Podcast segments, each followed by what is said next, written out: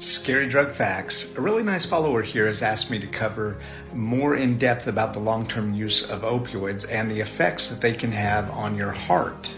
The quick answer is yes. Prolonged use of opioids can cause heart issues. Here are a few things to be aware of, so pay attention. Respiratory depression. This can lead to decreased oxygen levels in your blood. This can strain the heart and contribute to cardiovascular problems. Bradycardia.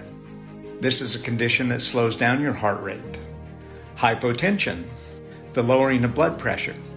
Arrhythmia, or the risk of an irregular heart rate. Cardiac events. Studies have shown an association of long term opioid use and cardiac events like a heart attack. And hormonal imbalances, including those that regulate the cardiovascular system. For more information, Short Cast Club